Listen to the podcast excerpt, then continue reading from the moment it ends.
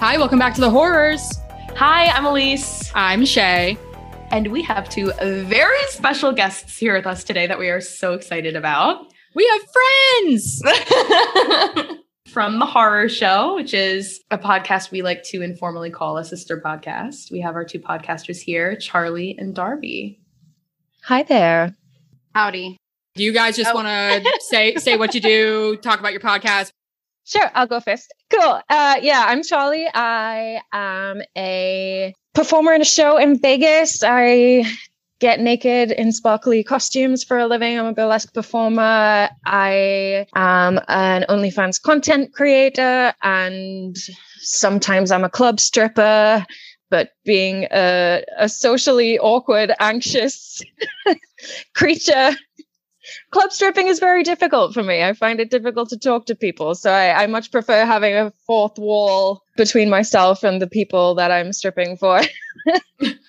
Which is ironic because, of course, burlesque is defined quite often by its lack of a fourth wall.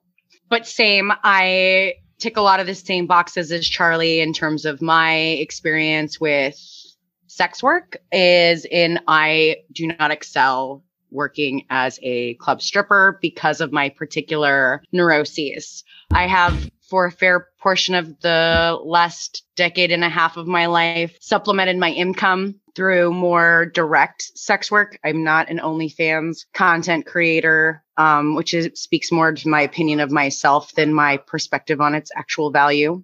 My day job is working as a curator and archivist for the Burlesque Hall of Fame Museum. So I'm a trained historian who ended up in what society would consider a lot of wives' jobs in today's world. And because I am not a wife, uh, I supplement my income by dispensing discipline. We produce and co-host a podcast called Quim City Presents, which kind of has two different episode themes, I guess. We have Quim History, where we explore themes through history and pop culture, folklore, basically women and women identifying women, women presenting humans who have disrupted the narratives, the general narratives. We say the badass babes and badly behaved femmes who've shaped our culture. And we also do The Whorror Show, which was born at the same time as The Whorrors. And it's us giving our sort of queer, sex positive, sex work positive opinions on our favorite horror movies. Which we kind of divide into monthly themes so that we can engage with that visual side of it. But also because we need structure. So we implement a false framework to keep us focused. Yeah. We love that. Yeah. two two very neurodivergent babes you have with you today. You're among friends. Obviously, which, can I just ask you guys, did you watch the Scream trailer today? Yes. Shay sent it to me. I haven't gotten a chance to watch it, which I am so excited to eventually tonight, but how cool. It dropped today. I was so excited. I'm now spamming Instagram with all the unused promo pictures from our Scream month on The Whorror Show.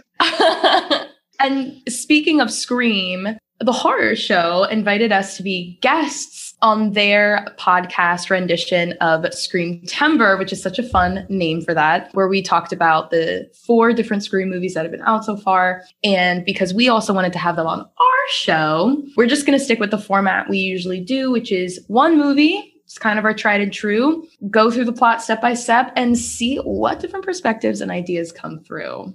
To hint at a reunion when Scream five drops, just let us know.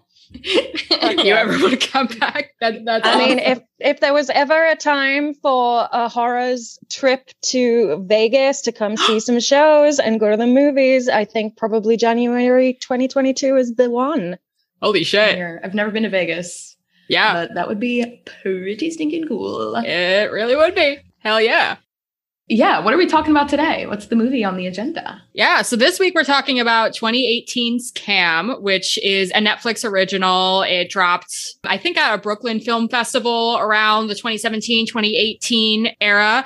And the premise is about a webcam model, or what she calls herself, a cam girl, who is, you know, engaging in the sex work, and her identity is stolen somehow. And she's just trying to figure out how to reclaim it. And there's some hints at perhaps supernatural, perhaps weird A I technology. There's just a bunch of stuff that happens that we have our main character, Alice, just trying to reclaim what's going on and figure out how she can get her identity back, essentially. So kind of equal parts thriller, equal parts horror, equal parts what genre is this? Because we can't really tell who the bad guy is, and maybe we know and maybe we don't, but um, I found the origins of this pretty interesting. So I found a interview with the film's screenwriter. Her name is Isa Mazzei. It was written by her and it was supplemented by her experiences as a cam girl for many years. And her creative partner, Daniel Goldhaber, who directed the film, they wrote this together. It was a largely collaborative process. They co-wrote it, co-directed it, all of those types of things.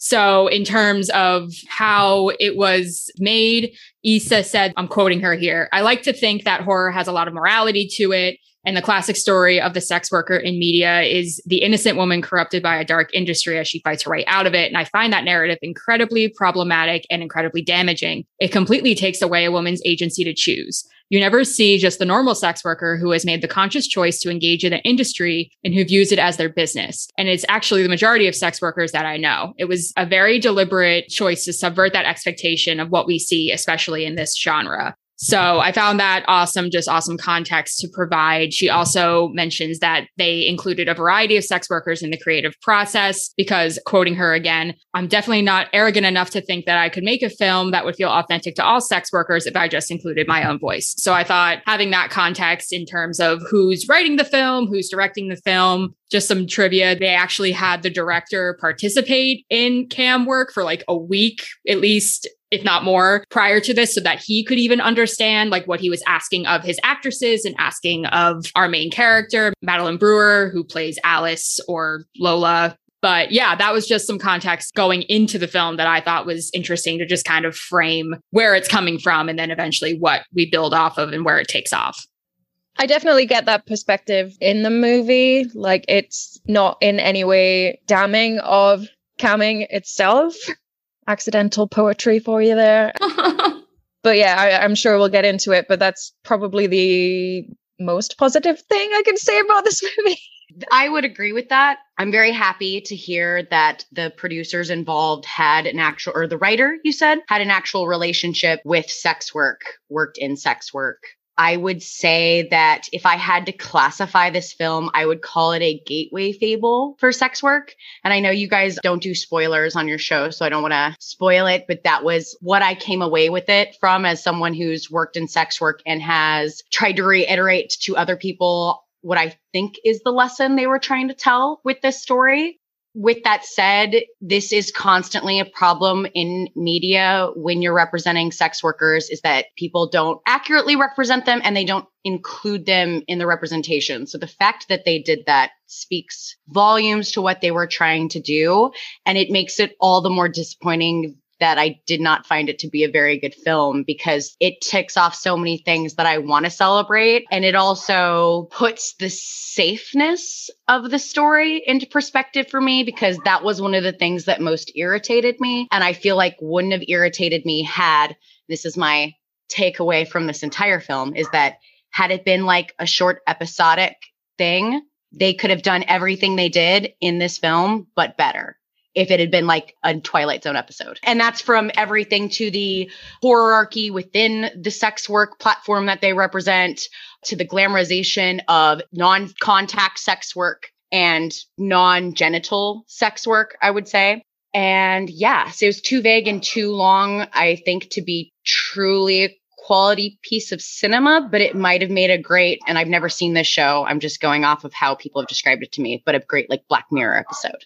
Ooh, ooh, yeah. It does feel very Black Mirror now that you say that. never seen an actual Black Mirror episode, uh-huh. but people always tell me, oh, you'd love it because it's like this generation's Twilight Zone. And I'm kind of obsessed with Twilight Zone if you haven't heard our intro. I mean, I'm a I'm a big fan of Black Mirror, but I will say that Black Mirror is not this sex work neutral or positive. Like the, the one time Black Mirror has really gone into a sex work story, it's definitely been the, oh, she's being coerced into doing this. She's doing this because she hasn't had any other choice and she's miserable and she's going to fraff herself up and cry. Well, and that definitely wasn't the case in this. They made it clear the whole time that she was an entrepreneur, that there was a lot of absolute consent. She saw this as something she was building. All of those things I want to, you know... Which is why I say, had it been in a episode length narrative, I feel like all of it would have been as well conveyed and I wouldn't have had as many of the issues I have with it, well, that is the vagueness of the actual story, the lack of any real answers. But I'm guessing we'll hear more about that when we hear about Shay's deep dive into... I T demons or whatever the hell it's going to turn out to be.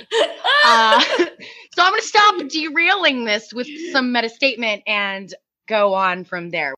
I'm glad you brought up the idea of I T demons because this does feel very akin to Host, which we covered back uh, December. I don't know when we covered that. And uh, the Unfriended series, there's a lot of like screen capture. I'm kind of like a sucker for that kind of stuff. I, I like I like feeling like just nosy and just seeing everything that's going on. So reading the same, messages, same.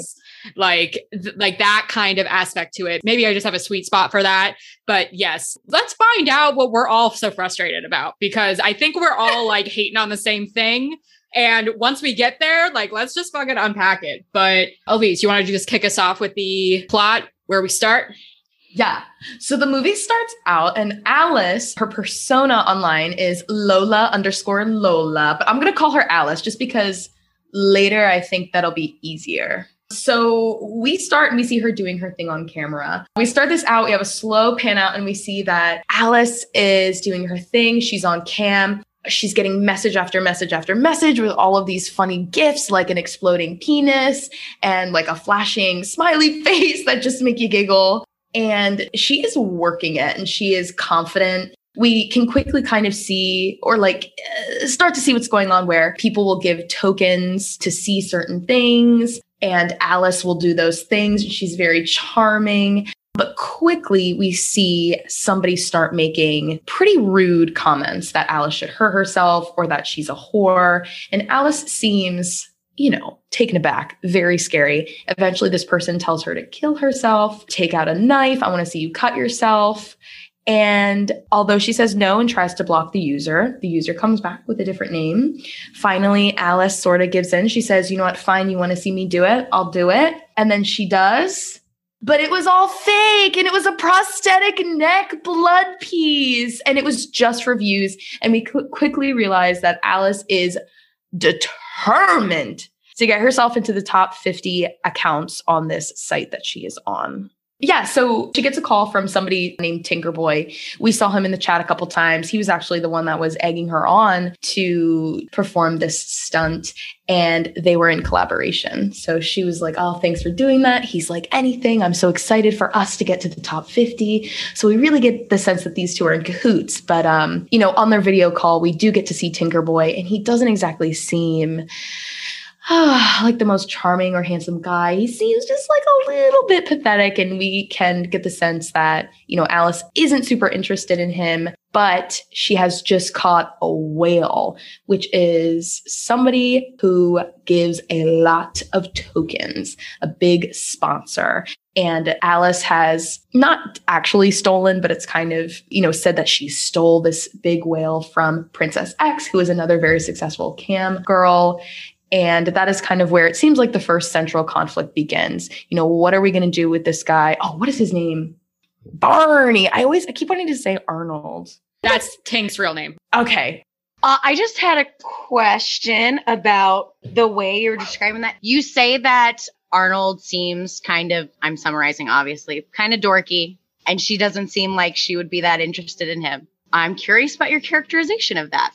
Well, the only reason I say that is because when Barney tries to message her, she immediately sort of abandons Tink and she goes on her big hunt. You can tell that she's really excited. And I think that in her mind, because it's said a lot of times, she's so excited to get to the top fifty, that having a big sponsor and a big donor for that cause will help her get there.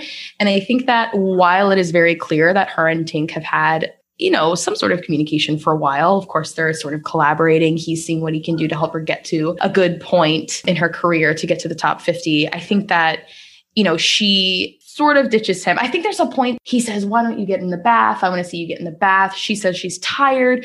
But then when Barney calls, we see her get in the bath for him. So she kind of, I guess, refocuses her priorities for the night once she kind of sees that she has Barney on her side and to see what can come of that. So that, I think, is actually really exemplary of why I found the film to have so many shortcomings, despite the fact that it was created by sex workers. The elements of realism that they really tried to infuse in that was showing you that ninety percent of sex work is emotional labor. And so she's not interested in Tink, and Tink knows that. That's the whole reason why it's so insidious that this character does certain things, right? She's providing the emotional labor of letting him feel like he's in on something and he's he's her friend. That's what he mm. pays for. That's what Barney's paying for. That's what they're all paying for, is that emotional labor. So the cam gets people in rooms, which is how you make more money, which is essentially how strip clubs work as well. But the reason I see that as a shortcoming is because people watching it who don't necessarily understand that that's how it works, they still see it from the perspective of the purchaser, who's often portrayed, and especially in this instance, as an empowered white male. So you're seeing his needs when in reality, he's getting exactly what he's paying for. And he's paying for less than Barney. Her priorities didn't readjust at all. She is literally doing her job. And that is her job, to go to the one who's paying the most money, right? He sent her bubble bath, and that's why he's like, oh, get in the bath. I want to see you use the bubble bath. But that doesn't mean he's entitled to when she's going to use it and when she has time for that. And if there's a bigger spender in that line right now, that is her job and that is her priority. And that's how she gets higher, right? Yeah. So the fact that that is what we get from that story, watching it as someone who's not part of that actual dynamic, I feel, again, they would have conveyed the idea of, because they were very much trying to tell the, the story of the emotional labor as the job, but only because I myself know that already. And so uh-huh. that's why I know that there are certain things they were trying to do that did not deliver in what they were trying mm. to say and why they were trying to say it. Wow. You know, so that I, is such I, a good I'm not, point. Well, and we all have internalized horror phobia, and we all have internalized misogyny. And that, I think, like so much this film was trying to address it. And there are ways where they really showed it. But yeah. I mean, I think too, like the different characterizations of Barney versus Tink, like they had them such on like an opposite sliding scale, where it does appear that Tink is a little bit more submissive in his interactions with Alice, whereas Barney seems a lot more entitled to her time and a lot more been around the block, has kind of done this so many times. So it was a lot easier to look at their stark characterization because they were foils of one another, whereas Allison, you know, I didn't know what to call the other person, but I just kept saying not her. Allison, not her, like obviously have their differences. And that's part of that characterization, because Lola is who the person is asking for. She's a very different dynamic talking to Tink than she does talking to Barney. She has no problem switching between those two people. Mm-hmm. That's an important part of that, is showing that she's going to be the buddy buddy friend when that's what they're comfortable with. And that's the connection they need, because that's where their emotional and sexual development is, versus the guy who needs to feel empowered and feel like daddy and is going to drop money on that. From this interaction, you learn that Barney's a bit of a dick, and that'll continue. We move to a hair salon that is, through context clues, owned by Alice's mother. Alice's mother's doing her hair, and while she's doing her hair, she's just very casually shopping for five thousand dollars couches. You also find out through this interaction that she has a very positive relationship with her brother, which I just found to be the most endearing thing. Jordan. Yes, Jordan. She shows him the throat slit from the night before, talks about how it got her to number fifty-three. He's super supportive of it, which I was ready for like a cringe moment, but I was like, oh, this is so sweet. Like, he's so supportive. This is very nice. You also find out that their mother doesn't know about the line of work exactly that Alice is engaged in, and that becomes a point of contention later on for sure. Next, we are in a supermarket. Alice is shopping for her brother because his birthday is coming up. She's getting some snacks. And who does she fucking see but Tink? Well, a friend from high school first, which I don't even know why the hell she's here. She just kind of shows up and it's like, so what do you do now? So that she could lie? Like, I don't know. Like, I don't know what that, yeah. I don't know what the purpose was for uh, that was her exact purpose. Yeah. That was yeah. her exact purpose. Yeah. And that's what I mean. Like, as someone having engaged in this from the other side, you can kind of see what they're trying to do. And that is the exact purpose, is so that she had hmm. to lie. Yeah. And what I found interesting about that situation as well was, it probably wasn't translated as well as it was trying to, if this is what they were trying to do. But I feel like it was commenting on the the hierarchies we make in our heads, because on the one side, you've got the friend from high school who looks pained because she's just run into an old friend of hers and she's working in a dollar store. And then you have Alice, who's buying five thousand dollars couches, but she's embarrassed to say what she's doing because mm. she's a sex worker. So it's like that Alice feels that... And this is not to like put anything on people who work in retail, because that is also one of the most laborious jobs you could do, like especially with emotional labor, because people think they can talk to retail workers however the fuck they want. But yeah, yeah it was an interesting thing to see both of these girls kind of twisting in themselves about what they ended up doing with their lives. Mm. Because the real villain is capitalism. Hey, always. And it comes back to capitalism. Always eat the rich. Always. That's really always. The thing. Like, it's very commonly discussed within sex work circles that if you are in the service industry, if you participate in capitalism, you're a whore to something, right? Mm. And we all use that word casually because we've had long conversations about it, right? But that is the reality, especially if you're in the service industry. Like, my barista is expected to smile through lecherous statements, but she would be ostracized if she went and made seven times as much money having that same person treat her the same way with her consent, because she's in the space to do that. You know what I'm saying? Like, very much I feel like they're spotlighting that reality of sex work, because all of the things that space sex work is a microcosm for misogyny and how the patriarchy is maintained through creating these hierarchies that Charlie's talking about. They even show the hierarchy within the Cam house, mm-hmm. right? Mm-hmm. Alice and Tinker made strange eye contact, obviously very uncomfortable because he is in the same store that she is in. Immediately, we're wondering, is he stalking her? What is happening here? Because we never got the sense that he was from the same area. But then that scene quickly ends and we move on to the next one. Yeah, she's FaceTiming one of her friends who also works in camming. They're talking about their ranks and, and things of that nature. And this is where Alice performs her "There Are Rules" skit. Her, oh yeah, she, very Scream. Yes, very, yeah. Thank you. I was waiting. Pull, pulls her Randy, where she pretty much lays out the three things that she never does in her shows. She does not do public shows. She does not tell her guys that she loves them, and then she does not fake it. That's because sex workers are the master of boundaries. And it's not necessarily those specific rules. It's the idea that every person going into sex work has to know what their rules are so that that way they can feel empowered and not yeah. coerced, which is the dominant narrative, is that coercion. Mm-hmm. And so, again, I feel like this was someone who had been in this industry trying to provide a narrative that was real to an industry mm-hmm. that most people don't actually understand or connect with.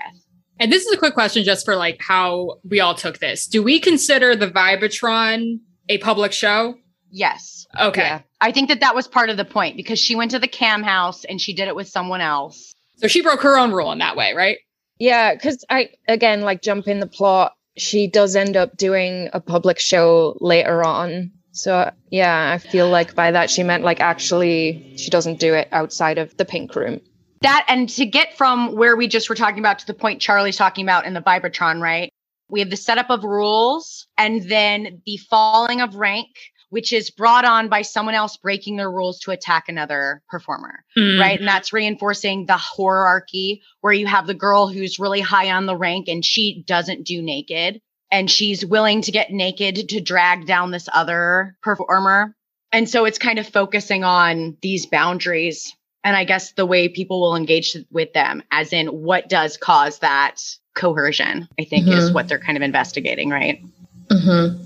Yeah. So to provide context to that, while she is doing a show and she breaks top fifty for the first time, eating a steak in a very A S M R ahead of her time fashion, she finds out that another cam model, Princess, breaks her rules, just as Darby said. And I wasn't sure that that was intentional at that time, but it was done at the same time that Alice was doing her show. So I guess that's meant to be intentional. And then with some spatting that you get later at the house, I guess it was intentional to help her break rank. As soon as she breaks fifty, like within seconds, she says, I'm taking it off. And it was each piece of clothing for a ranking. Mm-hmm. So if, if Lola or Alice as Lola drops a rank, then she will take off another garment of clothing. And it was going to require a minimum of ten ranks for her to be topless. So then the following day, when she feels completely slighted and frustrated, instead of having her own response, she engages with this and does the same thing by breaking her rule and going to do the Vibratron show.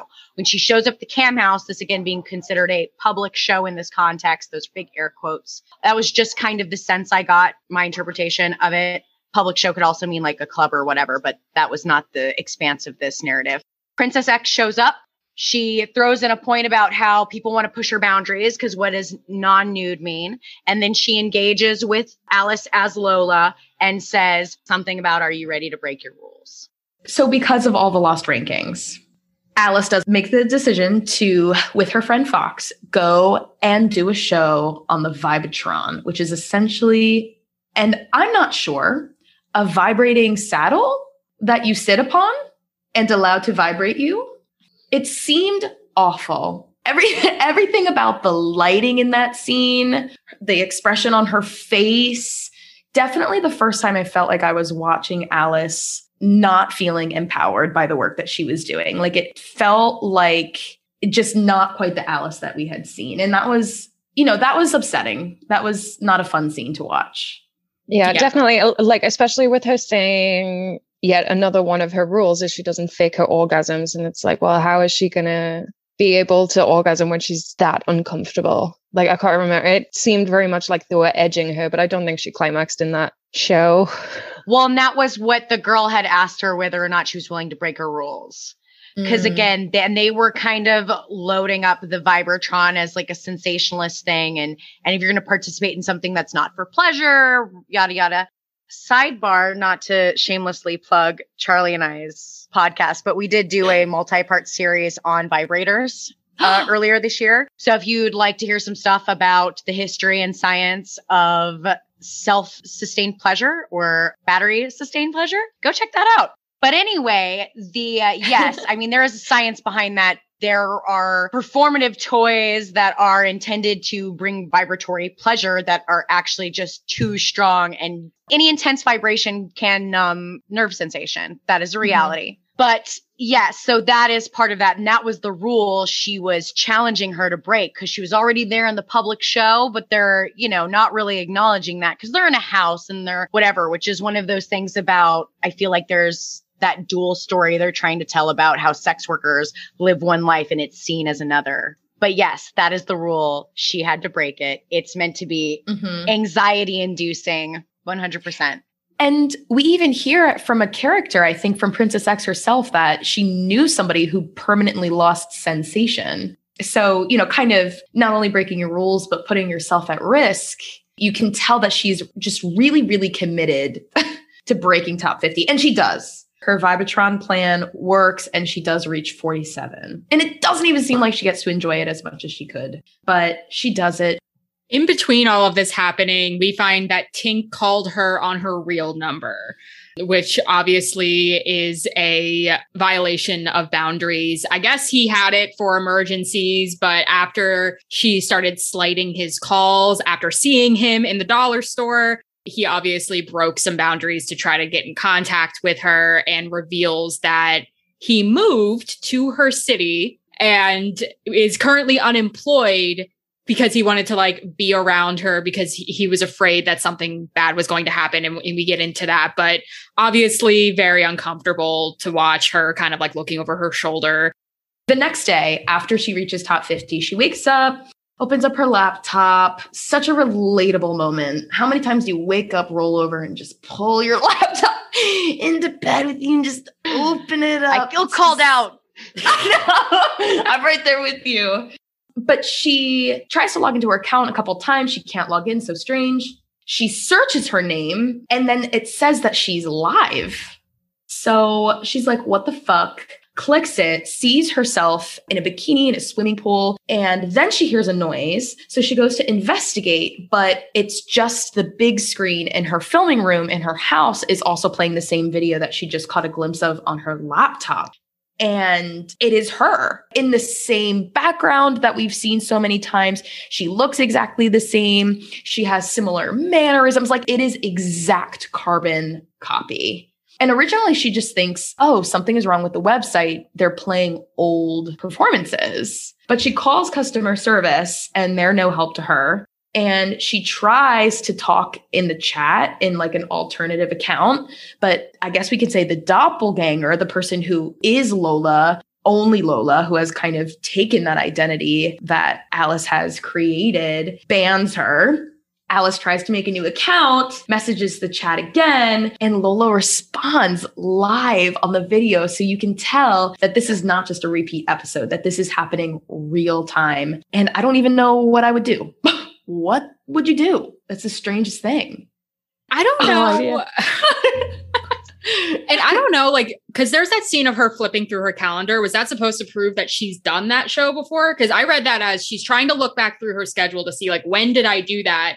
But I don't see it like zero in on I don't anything. think it yeah. was that. I think that she hasn't necessarily done it before, but she's so diverse with her themes and yes. she keeps record, right? Because it's showing that she is a genuine business. She is very thorough about this. Mm-hmm. It's spun at this time like it's to be top fifty, right? But she is growing and creating this thing. She can't find it.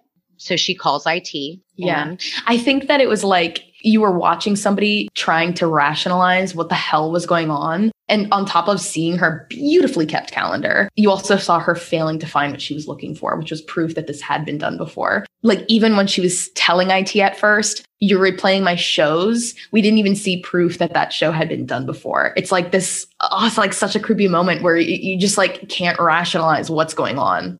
Also just appreciated the bluntness of the line of, well, dude, is she on the fucking phone? I don't know. That just made me laugh. That was a, an interesting thing to me about her portrayal that stuck out to me is mm. that she was very dismissive of service people. Mm. Oh. Uh, and it was shocking to me because like this plays into my larger thing about it being a gateway fable for sex workers because, you know, she's spending extravagantly without having much of a base. She's not taking a ton of precautions with her identity. And then she's like shitty to service people. She snaps at the I T person, which again, as a femme, I feel for her because there have been so many times where it's just like, you're not fucking listening to me and you're going to treat me worse for snapping. And I still can't resist it because I'm so pissed off about this catch twenty-two I'm in right now at this triggered moment, especially with I T people because I am not tech savvy. But yeah, and then like, she's distracted. I had a thought about this while watching it, and I can't remember what the specific pinpoint was, but something about her distraction, her absorption in it, but also the fact that she's very dismissive to service people. And long-term sex workers are not, not to any of them in my experience.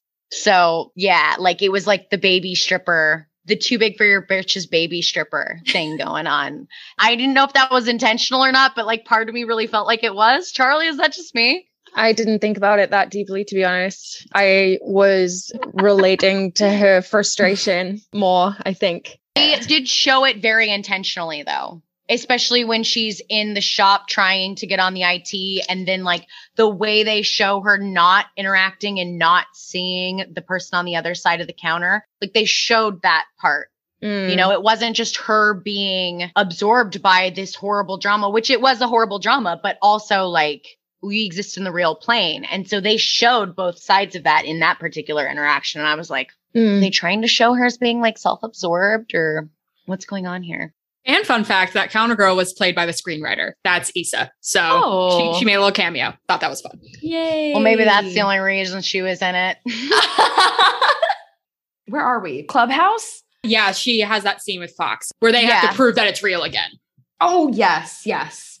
And then Princess Orange X seems to be... Orange. Oh, yeah. Orange. Orange. Orange. Essentially, it's just a replay of the scene that she did by herself that proves that indeed this is live and her friends have no idea how to help her either. They're like, I yeah. don't know. Like, it's weird and you're climbing rank, so congrats, but like also strange. And well, Princess, Princess X. X flat out says, sorry, were you just going to say this? I was just going to say, I was just going to say she's ruled out. She seems like she's oh. really ruled out as the culprit. But what were you going to say? That she says, welcome to the internet. Which is like reminded me of so many of these memes that were going around when OnlyFans announced that they were going to kick off adult content. One in particular of that Stories from the Wild West with what's his name, who looks like James Dean, who played James Dean. And he's like, first James time, Franco? eh? Yeah, being hung. Do you know what I'm talking about? And he's like, first yeah, time, yeah, yeah. huh? First time. Only oh. fan- yeah. sex workers looking at OnlyFans models. First time, huh? Oh, uh, oh, it's from that, so, that Buster Scruggs movie. That scene from yeah, the Buster. That one. Okay.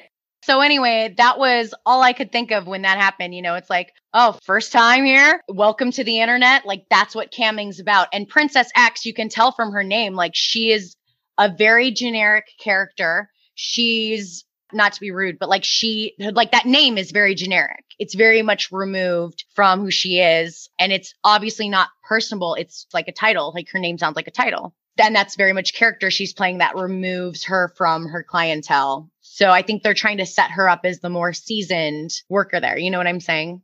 Do we think that Baby's the most, most seasoned worker if she's number one? Because I was trying to see what the vibe was with the other characters and how they saw her and her content, because we didn't really get to see that much of it.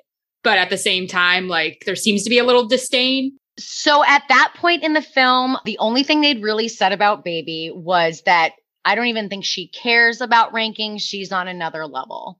Right. And that, again, is that for me, the subtle underscore of, you know, people who are the best at sex work do what they're good at and don't fucking worry about, you know what I mean? Like real sex work isn't about competing with other sex workers. Mm. There is no limit to what people are interested in, which, again, is one of the things I really applaud the film for, is that they showed a diverse array of sex workers, different bodies, different kinks. Talking about my freaking current crystal journey to I'm going to read you naughty literature to, and that is the gamut of what you see on stuff like that. Like it's very real, the massive glitter tits. Uh, yes. So good. That was right? my favorite little flash of the glitter on the tits. Again, like a lot of what is titillating, pun intended, oh. is is the uh, is the taboo, right? And we as burlesque performers have it drilled into us that we cannot do glitter paws on stage because it's just it's not done because it gets all over everything. It's slippy on the stage. It makes the stage dangerous for anyone who comes after you. So, like, yeah, anyone who's seasoned in burlesque and clubs knows you don't pour glitter all over yourself. So, but everyone it, getting into it wants to do that. yeah, that's, that's what you want to do. So, yeah, like seeing her do the glitter pour, I was like, oh, the dream, mm-hmm. yeah. the unattainable oh. dream. Take my money. I love that. Yeah, she tells her cat she's studying. She watches well, all of and these channels. As a director, I gotta say, had this been a short, like an episodic length narrative, you could have had those flips at each scene change, and it would have been so rad, and you could have involved so many other sex workers. Just saying. Maybe you'll have a movie one day. You've got all those ideas going on over there. Ideas are free. Anyone in the world is free to take them. Please go do this. So Princess kicks her out and it's just kind of like, fuck you. Welcome to the internet. Get out. You're not, you're, you know, just kind of get out of my face. And now we're at Mom's salon again. Mm-hmm. And she is talking to her mom, dropping off the video games, asks her to wrap them. And who shows up at the door with flowers? Tank. It's Tank. Yeah. And this is very creepy. Again, unsettling. Right up there with the supermarket sighting. Yeah, he comes in. Immediately, Alice goes up to him to kind of shoo him away. He's like, I'm so excited to meet your mom. this is great. And she, you know, basically kicks him out again and is like, no, that's not me. I did not say those things to you. But he reveals to us that Lola had told him she loved him. And that's another rule that we know in the beginning that Alice had that she would not break. And now this alter ego, this doppelganger, has broken that rule. And that just makes me wonder, like, how many other people is she talking to? Like, how insidious is this alternate persona now? Like, how far reaching is it? Because Alice is a really successful cam girl. Like, oh, I just like thinking about being powerless to, to do anything when your identity is being stolen. It's just like so nerve wracking. So I kind of got the thought that he got that information because he was in I T. Alice had used her real information to create the character Lola. It comes to my attention that the real villain here might be the very fact that she violated her own boundaries. Mm. Because the Gateway Fables sort of like demonstrating the actual dangers of sex work rather than the perceived dangers of sex work by telling this story.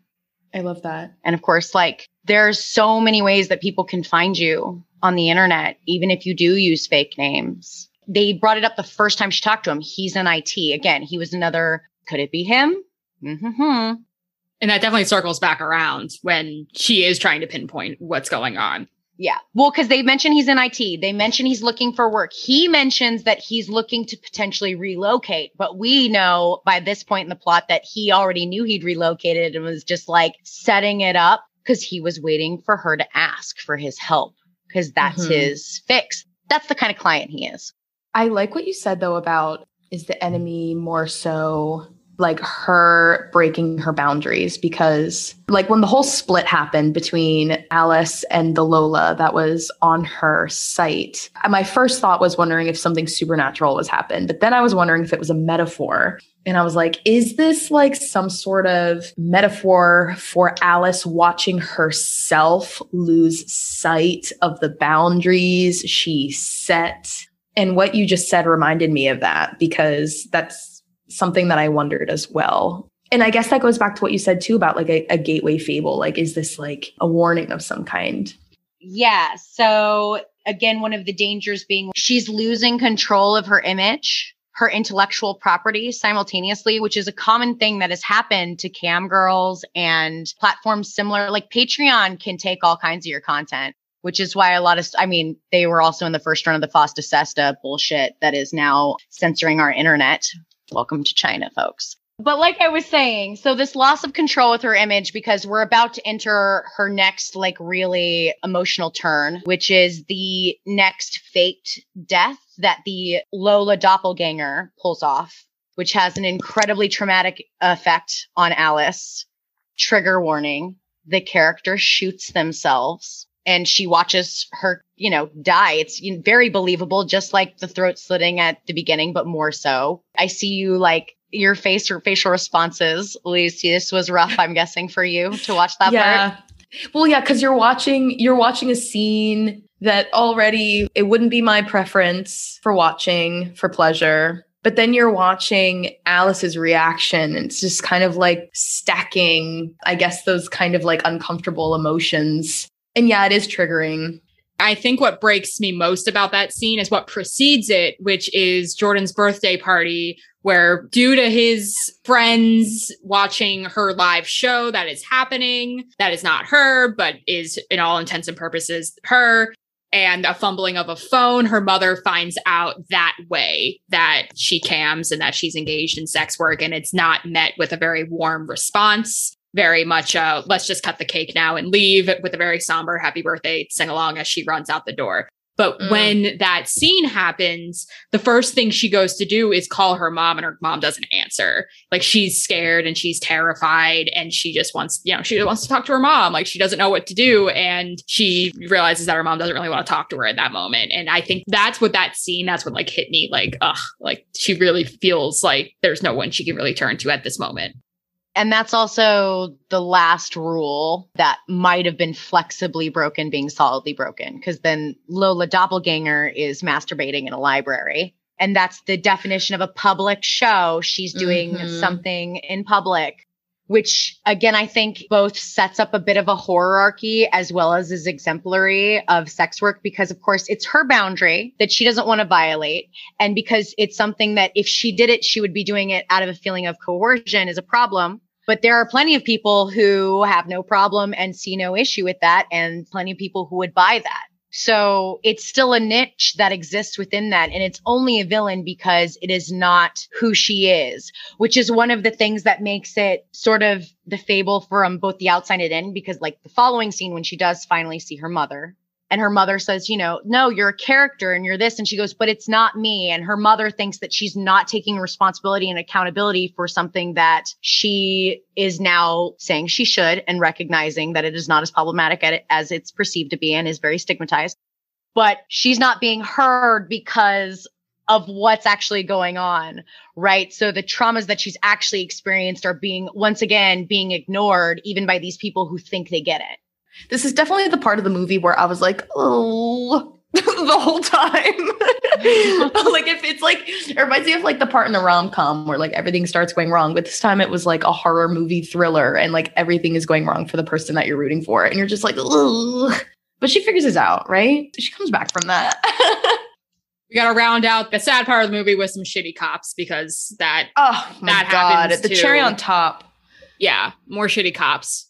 A C A B, baby, A C A B. And this is something that the director, in talking about writing the horror movie, she was talking about how she wanted Alice to make smart choices. So like in the screenwriter's mind, like she said, like, yeah, calling the cops, like she feels threatened. She feels like if that is not her, that somebody's threatening her. So she tries to um, call the police and get them involved. And it's met with some hella misogyny and some hella invasive questions and some hella leading questions of perhaps trying to arrest her for her line of work. And it, it's uncomfortable all around. And, and the most telling thing. And realistic element of it all is at the very end, the last thing the cop says to her is too bad. Or, mm. well, the other cop when they're alone, right? They don't take her seriously, which is also very common for sex workers to not be taken seriously when sexually assaulted. She's then left alone with one of the cops who asks her if she has sex with these people. And then she demonstrates her, no, that's not what I do, which again can be interpreted as internalized horrorphobia and or a demonstration of her boundaries. And then he says, oh, that's too bad, because in reality, so many cops are the customers of sex workers. Story about a brothel getting busted like two weeks ago, and half of the arresting officers were customers on the previous night. Excellent. Happens every damn day. Yes, we have the police cherry on top, absolutely adding to this chaos. But after this is where things start picking back up again, with in terms of like Alice kind of taking back her autonomy and, and figuring out what the hell is going on. And how does she do this? I know she starts looking up Baby, that famed number one cam girl that we've heard so much about. Does she just start looking her up out of curiosity to like see who she is, or... She sees one of Baby's broadcasts and she's quoting one of the doppelganger Lola's shows verbatim. Whoever is pretending to be me, I think, is also pretending to be Baby, because they're saying exactly the same shit. Yes. Super creepy. Because I didn't expect that. No, me neither. I was like, oh, oh, another layer. Okay. And it's revealed through this that Lola and Baby are collabing soon. Obviously unbeknownst to Alice, but that they will be doing a show together, because at this point, Lola has peaked it into the top twenty with her fake gun stunt.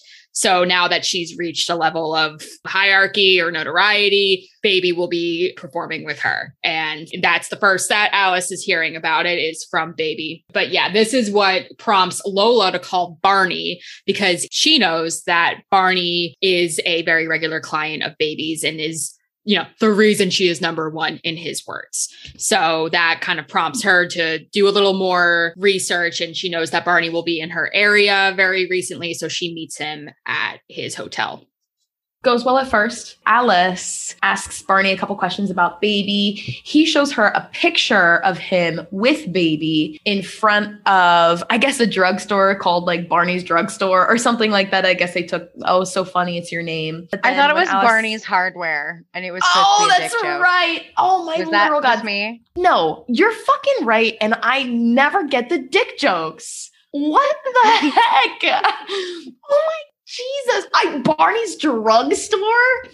what kind of child am I? Thank you for educating me. For the love of God. Ugh. I will keep practicing, I guess. I might be giving them more credit than they're due, no, though. So I'm going to double right. check now. But no, no, you're right. It's a theme on the show that, that the lesbian gets the dick jokes before at least the straight girl does. So it's so it's it's, it's, it's a running joke, and this is just adding to it. And it, oh my God! All right, well, fucking Barney's goddamn hardware.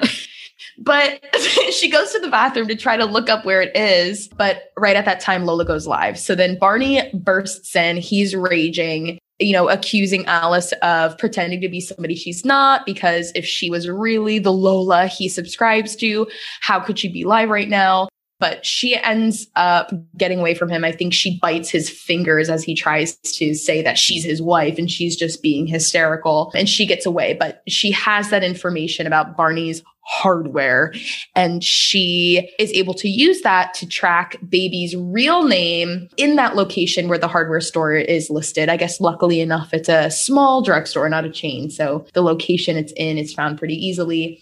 And plot twist, the real Baby died like six months ago. So how is she still making content, right? Mm-mm.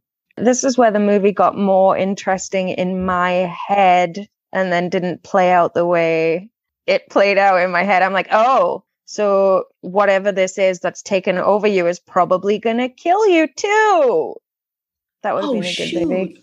Well, the thing that happens next is she goes home and she's watching the collab between herself and Baby, and they're walking throughout her real house and showing photos of her little brother and laying in her very real bed. And this is where I'm like, this has to be some paranormal shit, because yeah. like, sure, you can argue that she's been carrying her like laptop around the entire time when she's like talking to people, but like what A I can track the in unless she has cameras, because maybe you're hacking into that, but like track the very real time moving around and the lifting of the photo. Like that's where I'm like, there's gotta be a fucking ghost.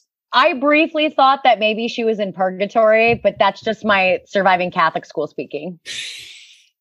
You in Catholic school, Darby, you must have given years. Those nuns a run for their money. Oh, I pity the nun. Oh. Yeah, no, I have a running joke that it's just like, I'm gay and ex-Catholic, so I identify as Catholic. Traumatized. So like that. Relatable content, my dear. Oh my God. Yeah. thirteen years of Catholic school. You had it worse than me. I just went through C C D and I thought that was bad. Is C C D a thing near you? Is that like a... It is, but it wasn't part of like the diet. Can you can you enlighten the uh, heathen, so, oh, it's for heathen English person? They send you to like catechism classes essentially so that you're still getting indoctrinated even though your parents aren't spending a bunch of money for you to do it all day. Yeah, it's night school for bad Catholics. Well, when you're young, it's in the daytime and it's okay because you get to miss church. Yeah. Yeah. We don't yeah, have yeah. that though in like Catholicism, Sunday school, that's during mass. You don't have that. I used to like to go to church with my friends because they went to Christian churches where they had Sunday school. And so you got to go color instead of kneel. Of England. And we had lots of like happy clappy stuff and coloring and a youth Bible that said the word sex on the cover. This is giving me like teeth vibes, like, like, oh, yeah. like the chastity club or whatever in teeth. Yes. That's what it's oh, giving. That's what it's so giving me. With so fantastic. Toby fucking Cobb. Toby Cobb and Toby Cobb. Her last name's not oh, it's Keefe, right? Queef? No, it's not Queef. Like I, I don't know. No, it sounds like yeah, Keefe. Oh Keefe. Oh Keefe. Oh Keefe. Oh Keefe. That's right. Sounds like Keefe. That's fitting too. Yes. Yes. The artist, yes. The vagina artist. Mm-hmm. There is a burlesque performer who goes by Georgia O'Queefe. Amazing. Oh my God. Mm-hmm. I love that.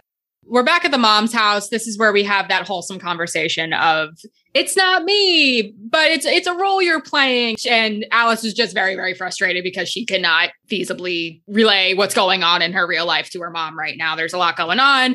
Jordan's giving her the cold shoulder. It's very sad. She's feeling very isolated. This is where she does the research and finds yes. out that every, is it everybody in the top ten or everybody who's been number one? She does research and essentially surmises that Tink is the number one friend of everybody who is in the top ten.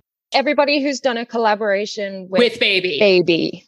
Yes. Thank you, Charlie. So that leads her to think, just like Darby said with the I T background, that Tink must be behind whatever this A I demon going on is, or whatever the fuck it is or isn't.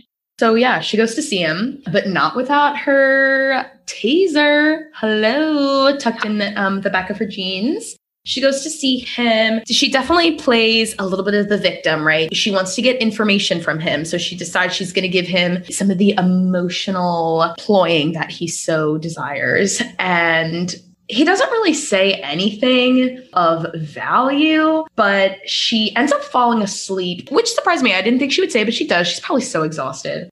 She falls asleep. She wakes up to his soft bones coming from the bathroom. She goes to see what's going on, and he is masturbating to a live video of Lola. So even with Alice in the room with him, he cannot help himself. And so she tases him and she confronts him very aggressively, which is kind of cool to see.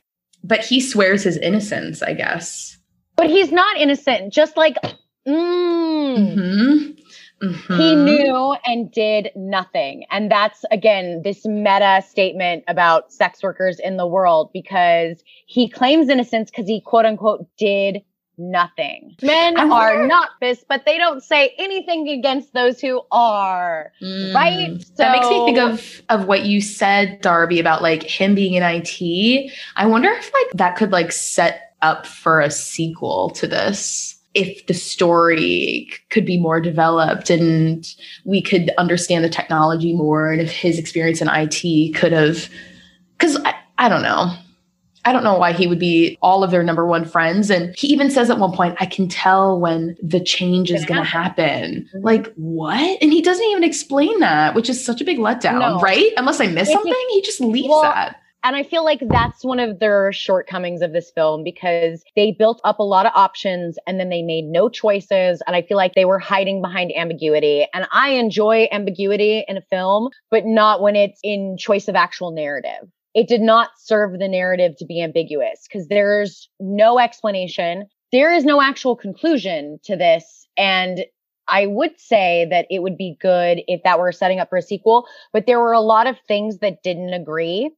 And I've been trying to work that out in my head. I think it would take a lot of work for this to be improved upon. There were subtle things, though, about Lola becoming her makeup skills improved. She had no boundaries. You know, all of these little subtle things, like she got really good at doing her hair and doing her makeup. The I T version, or the I A version, or the internet demon version of her, whatever the fuck it was, because we never got any Let's real explanation. Fola.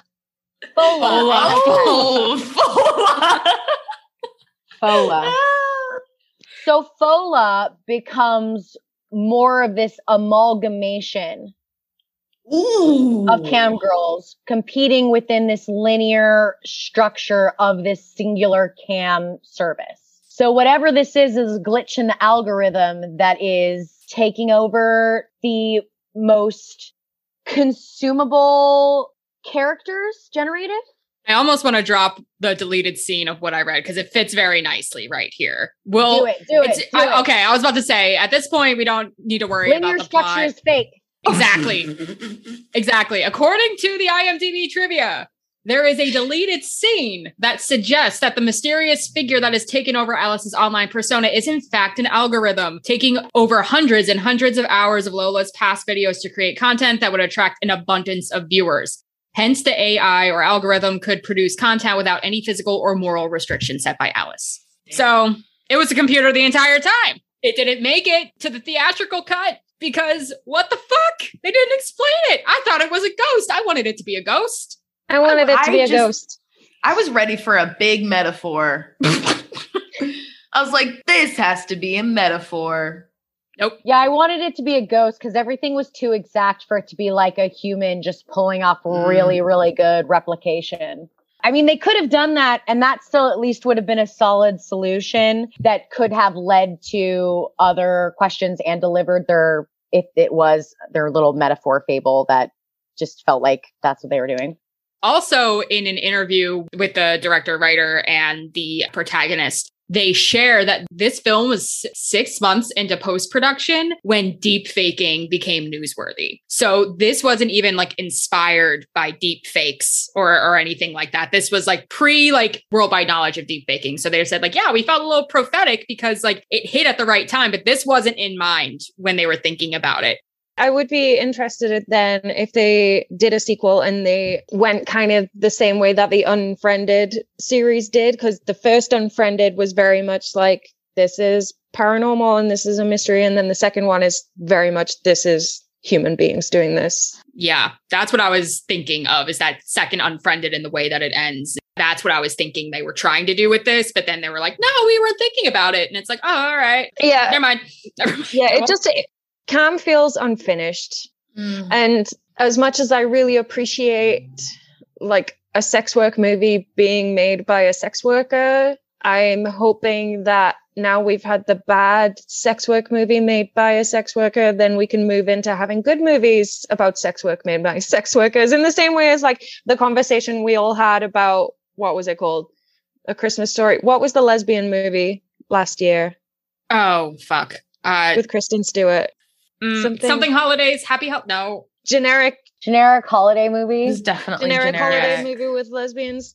Mm. But like, yeah, it's like, this is lesbian representation, but it's not good representation. But now, hopefully, because we've had the bad representation, we can move on to just like normal things, like where it doesn't have to be about someone being stories, but happiest season. Yeah, it's like let's now move on to queer stories where it doesn't have to be about queer trauma and it doesn't have to be about being forced back into the closet and like all of these kind of cliches. But yeah, like that said, Kristen Stewart, I love her. I can't wait to see her as Lady Di. Mm-hmm. Me too. But yeah, like this movie just kind of sucked. Wait, wait. So let's do the ending and then let's yes. talk about our thoughts. Because yeah. I know I can tell we are so there. Yeah. Let's just cover Sorry. it. I guess meeting Lola in this room, Lola doesn't recognize the similarity. So I guess that that cues Alice into the fact that this is not a real person. This must be some kind of simulation who just like senses people. And so that kind of like gives her that cue. So she goes home and she enters into a meeting with Lola. She gives her a certain amount of tokens. Lola goes into that room with her. And somehow, because of the way she has her screen positioned in the back to show what's going on, Alice persuades Lola. I was like, Lola. She Lola. persuades Lola to like to bring her back into the chat room. So now both of their faces are showing in the Lola's chat room. I'm not exactly sure how like that ended up happening. Something with like the screens and the way they were situated, but they're both there now and audiences can see both. And originally they think that it's some kind of special effects, right? Because at this point, Lola is known for doing some good things with special effects. But Alice challenges Lola to a game to see which one is more convincing. Lola wins the first round. She's much more enjoyable to watch, much more in character. But then Alice wins the second round because she smashes her face against the desk that she's at once and then smashes her face again twice.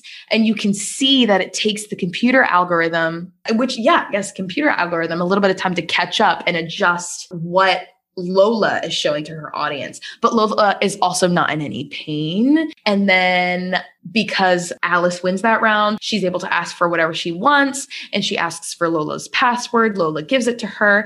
She's able to log in and then delete Lola's account. And then it's all over. Did I miss anything?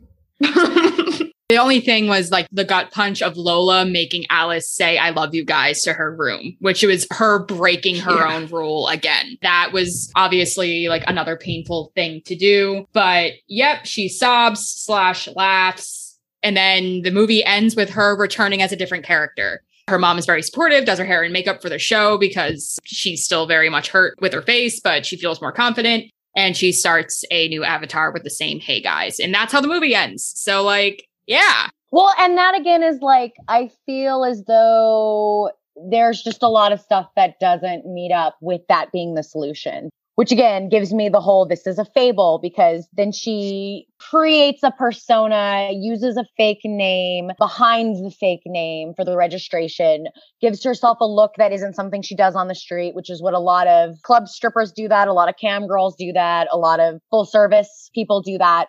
So yeah, like the solution did not explain how they gave us too much information for the vagueness of it that they ended it with, like just the choice to not explain anything, which is why, again, I'm going to go back to it should have been an episode of something. That is such a good point. They really did give us a lot. Like there were two red herrings at one point. So much was going on. For it to not culminate into something was very disappointing. There was Tink. There was Princess X. I feel like Barney was supposed to kind of be a red herring at one point too, because he made a very specific point that like all of the top girls he had been the primary supporter of at the time they became number one. Which another unfinished and unfollowed thread was the Sarah Bear character who'd done a collaboration. Tink was a high supporter of her, but she was M I A, right? Was she also dead? Which again lends to Charlie's idea that she was in peril and my whole, is this purgatory? But obviously not. Yeah. So all of those things could have been done just as well. And that level of uncertainty would have been more comfortable in something like a Twilight Zone episode. Also, the idea that they make it almost heartwarming that she's starting very last on the site.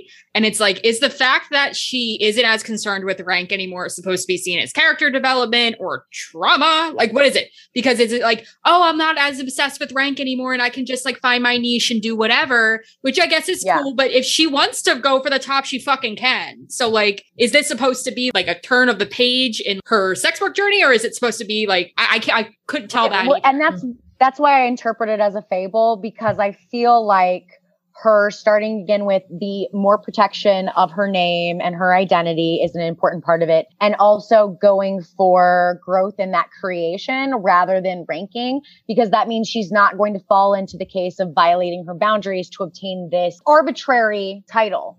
Being the number one on this one cam site isn't paying your bills. Buying a five thousand dollars mattress is fantastic, but you know, you have to make sound financial decisions. So to me, like there's this element of responsibility, this thing of like reinforcing your established boundaries, you know, because that protects your image. It protects your identity, the loss of control of her image and her security, like all of those things, which again were the quote unquote real dangers. Whereas no one could understand that because they were so distracted by the stigma of sex work. Like when I was talking about her being distracted and rude to service workers, like she's going through a trauma that other people can't see. When her mom's like, it's not that bad.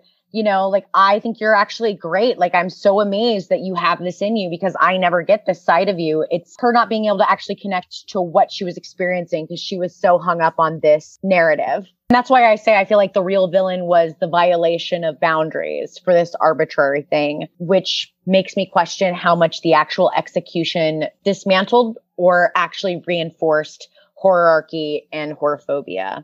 And a lot of very problematic stigmas of sex work, right? Because in reality, she should just be respected as a human and it should be respected as work. She shouldn't have to go through a ton of work to hide her identity. People shouldn't, you know, they should be happy paying for what they get and not expect to own people. But like that Barney character showed, that is the expectation. That is what's being dealt with. Those are the realities that they are mitigating and the labor that people gladly consume and still fail to properly recognize. I literally cannot tell you how much more informed I feel. This is why I'm, I don't know. I mean, this is why I love talking about movies like this with Shay, and especially having you guys as guests on the show. I think that even though this movie in some ways was a little bit of a bust, I feel like getting to hear your perspectives on all of the ways that it fell short, I think might have even been more informative to me than if we had watched a movie that was successful. And I feel yeah. really good about that. And again, one of the reasons why it's so amazing how much there is to talk about with movies and how much movies have to say and how much it is worth talking about them, especially in the horror genre, which sometimes is overlooked. Yeah. There's one point that I want to bring up, which I just try and put out there. Anytime I ever get a platform to say anything anywhere other than my own platform, where like I feel like I'm kind of preaching to the choir, but in wider life as a rule, and also very much while watching YouTube videos and things, of reactions to this movie. The language that is so often used around sex workers is that they are liars and they're predatory, and that kind of language that's being used. And the feeling might not be that sort of violent in most people, but because that language is there, it's kind of softening the violent feelings that are very real. Like, sex workers are among the most at risk of everybody and are subject to very real violence. But the narrative around them is that they are predatory and they're only after you for your money and yada, yada, yada. It's like, it's very much the anti-sex work propaganda and making these people less than human. Like, you come across it in true crime all the time, where it's like the report doesn't even say that a human was involved in this murder because it was a sex worker that was murdered. So it's like a non-human victim almost. And yeah, just like the casual way people talk about sex workers as being professional liars. And it's like, no, the reality of it is, it is play acting that everyone is consenting to. And yeah, like, this person might be telling you that, oh yeah, you're the hottest thing I've ever seen in my life. You make me so, oh my God. Like, that might not be the case for that sex worker at that point in time. But this is kind of the Disneyland pact that you've gone into. It's like, when you enter Disneyland, you all agree without signing a piece of paper that this is the most magical place on earth, in the same way that when you enter a chat with a cam girl or you have a conversation with someone you subscribe to on OnlyFans, you are paying for the fantasy. And that is fine. That's great. Like, and it works. Like, it's helpful to people on both sides, because people wouldn't be paying for this service if it wasn't something that they needed. Like, sex workers are the only professionals who are really spoken of as predators, when we have these huge multinational corporations that are actual Exploiting villains, them? actual yeah. fucking villains, like billionaires who are double and tripling their net worth during a global pandemic when people all over the world are losing their income and lives. And yet sex workers are the villains. Like, no, no, like the stigma around that and the language around that needs to change. It's like, no, they're not preying on lonely men. They're providing an ear for lonely men. Like, that's yeah. what they're doing. They are therapists light. Like, therapist light. I mean, in a lot of ways, they're even therapist heavy. They're B D S M heavy therapy, yeah. right? And I think that that's, I said earlier that the problems sex workers face are a microcosm of what femmes face under patriarchal domination. And the fact of the matter is, is like, we do not have a healthy understanding of consent in our culture, period. But it's easier for the patriarchy to stay in power to make consent a issue, right? Like, reinforcing ideas that all women want to be forced deep down, and all of these rape culture subtext, which sex workers are the most concentrated victims of. We see those same systems playing out in every echelon of society. Yeah. I guess to boil down what I'm saying, like, in the process of watching this movie and researching this movie and stuff, like, it was great to see a movie that wasn't a cautionary tale against sex work itself. And I know she wasn't particularly buying things for her shows in the dollar store, but that was a very relatable scene to me. I'm like, I've definitely bought things for mm-hmm. OnlyFans in the dollar store. Like, you go to the dollar store to buy things for sex work. You do. It's Yep. It's great. Well, but, she's not uh, going to decorate that room every damn day with, you know, the cost of oh. decorating a wedding. She's going to the fucking dollar store. You know she absolutely. is. Absolutely. D I Ys. Let's yeah, talk about a but, D I Y. Well, uh, it did show some really real elements of sex workers that, if they were done by any other element of society, would be celebrated. How D I Y she is. What a responsible business person she was in terms of actually tracking her progress. How does she grow as a business? How is she re-examining this? She's, you know, how many of us haven't made extravagant purchases that first time we had a decent paycheck, right? We've all done these things, but they're less respected because she's doing it with her tits. It's a service. It's a necessary service, in the same way that getting your oil changed is a necessary service. If it wasn't necessary, it wouldn't exist. But yeah, like, thank you to the movie for showing that it's just a everyday run-of-the-mill thing. But fuck all the YouTubers who used this as an excuse to make a joke about the fact that strippers lie to take your money. Yeah, it's bullshit. Yeah, it's absolute bullshit. Sorry. Yeah, there was one YouTuber, YouTuber, I'm not going to say his name, but he described camming as like strippers in a club, but less work. And I'm like, nah, uh, uh, no, no, it's not less work. Like, you can see in the movie all the work that she's doing, like the pre-planning, like the meticulous planning of everything that she's doing. Like it, it's a full-time job. It's an absolute full-time job. Like, I don't have the the wherewithal to make OnlyFans my only job because I'm not that organized. I haven't got the spoons. I haven't got the bandwidth for it. Like, it is hard work. Going back to like something one of you two said, very much akin to L G B T films. We thank it for the visibility, but in terms of the bottom line, obviously missed the mark. Yeah. Obviously, too, as a horror movie, because like, what the fuck? Like, I went into it thinking it was going to be a lot more Unfriended than it was. And Unfriended being like actual good screen capture, horror, weird demon virus. Yeah. Like, I wanted more of that.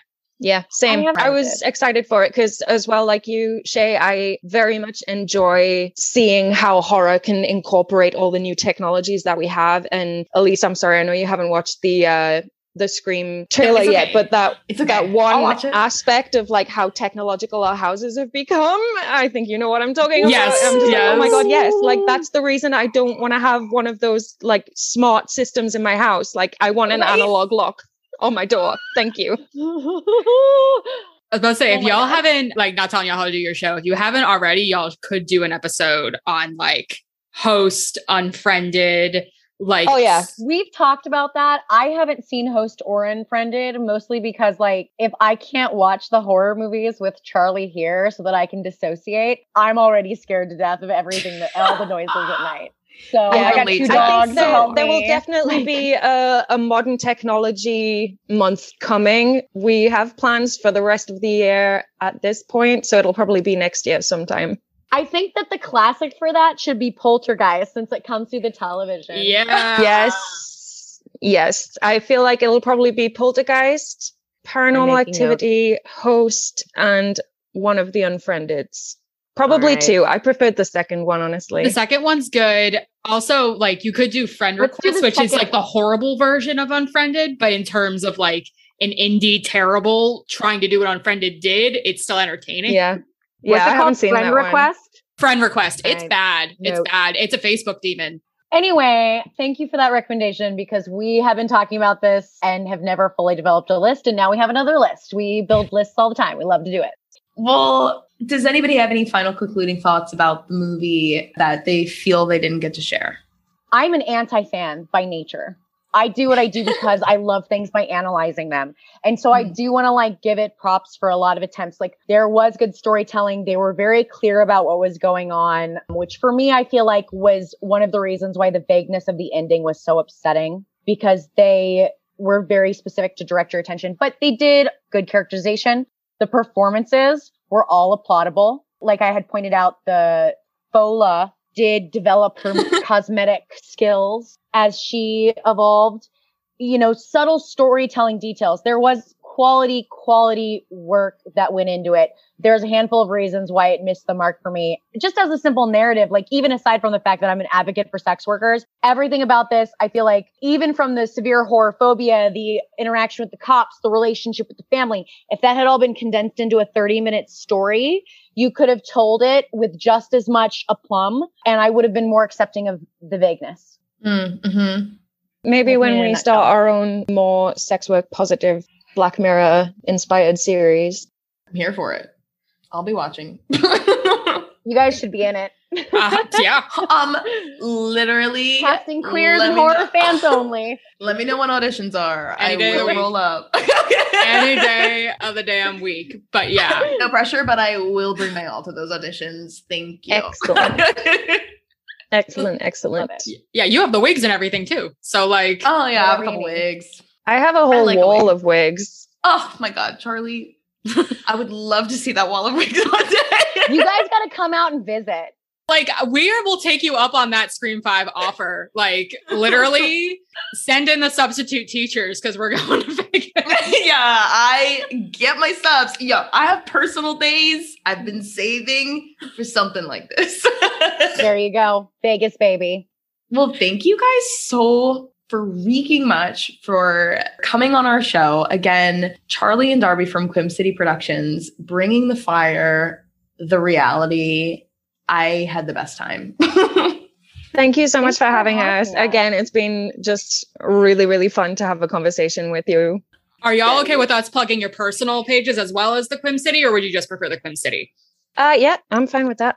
Yeah, I'm Darby A. Fox. If you say it in pirate English, she'll get it. On Gmail, or on Gmail. Yeah, on Gmail and Instagram, and Darby Fox on Facebook. Charlie Quinn Starling on Instagram and Facebook, and some bastardized version of that on TikTok. You can follow their podcasts, multiple, on Quim City Productions with two M's. Yes, I yes. had a hard time with that the first time. I couldn't find you. Quim City right. Presents is the podcast. Quim City Productions is the company where we mm. do all of our stuff. And yeah, okay. we, we have some burlesque shows coming up this month. If you're in and around Las Vegas, or you want to catch the live stream on our Patreon, which is patreon.com forward slash Quim City. We have a Dungeons and Dragons themed burlesque show happening on October the twenty-fourth. And then we have a Halloween burlesque brunch happening on October the thirty-first. Very, very, very excited. Amazing. All right. Well, thank you so much to our new friends. And until next time, we're the Whorrors. Bye. Bye. Bye.